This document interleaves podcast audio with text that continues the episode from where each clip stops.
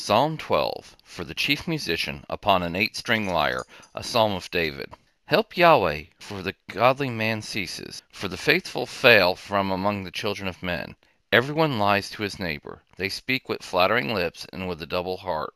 May Yahweh cut off all flattering lips and the tongue that boasts. Who have said, With our tongue we will prevail, our lips are our own, who is Lord over us? Because of the oppression of the weak, and because of the groaning of the needy, I will now arise, says Yahweh.